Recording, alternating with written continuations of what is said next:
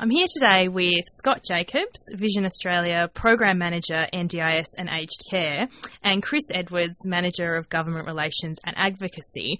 And we're going to be discussing the 2018 federal budget. So thank you very much for joining me both.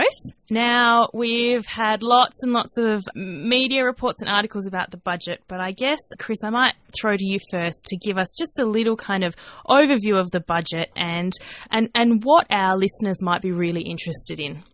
Yes, I think uh, people would have regarded it as sort of a bit of a crowd pleasing budget, which is not surprising considering um, yeah, we're going to be leading up to an election.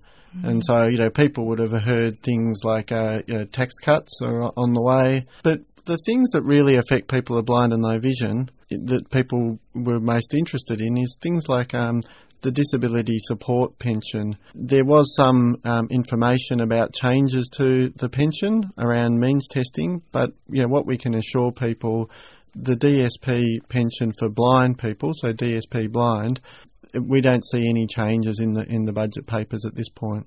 Oh, well, that's really good. I'm sure everyone will be pleased to hear about that. Um, wh- what else can you tell us? There is some changes, however, though, in um, the carers allowance. So there will be now means testing for carers allowance that when people earn greater than 250,000. And there's been some talk about the mobility allowance. So what's happening in that space, Chris? Yeah, the mobility allowance is the thing that we're most concerned about.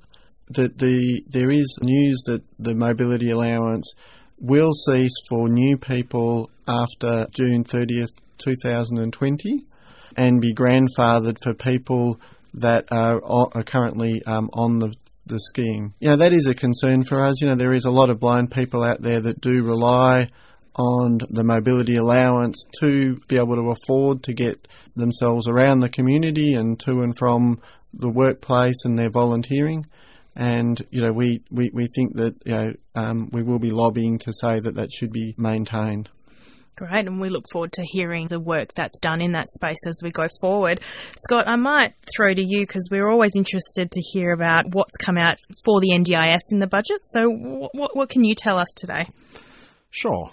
So, I suppose you'd consider this budget almost a business as usual budget for the NDIS. They've decided to announce that they're fully funding the scheme, no longer through a Medicare levy as was proposed at the last budget. This time it's coming out of general revenue, and they've committed to funding the scheme into the future. Beyond that, there hasn't been a huge number of announcements related to the NDIS. There's some additional funding for Jobs and Market Fund, which will support the development of a workforce to expand uh, the workforce effectively to meet the needs of the people with disability, because at the moment there's some concerns that we might not have enough demand, uh, supply to meet demand, but hopefully this will support that work. When you say the NDIS is fully funded, Scott, what exactly does that mean? Yeah. So the government has always said that they'll fully fund it, but there's been a bit of uncertainty because it hadn't been confirmed how they would do that. Now that this funding is being guaranteed by both major parties, we can have confidence that the NDIS will be funded to meet the needs of people into the future. We'd like to see some more funding, and we'd like to see the staffing cap lifted so that the NDIA can better meet the needs of people with disability. But this is a really positive step, and it can provide some assurance to people into the future. And what about in the aged care space?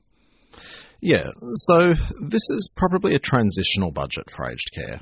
Aged care is at about the midway point of the reforms, uh, and we're starting to get to the point where people are getting ready for the merge of the two stay at home programs, Commonwealth Home Support and Home Care packages. The government has announced an additional 14,000 high level packages.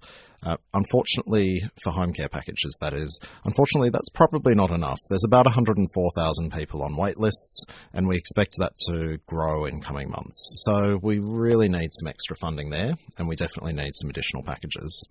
There is some really good news in that they're starting to make residential care a little bit more consumer directed, so you'll be able to take a package of funding with you rather than getting allocated to a place in a residential care unit.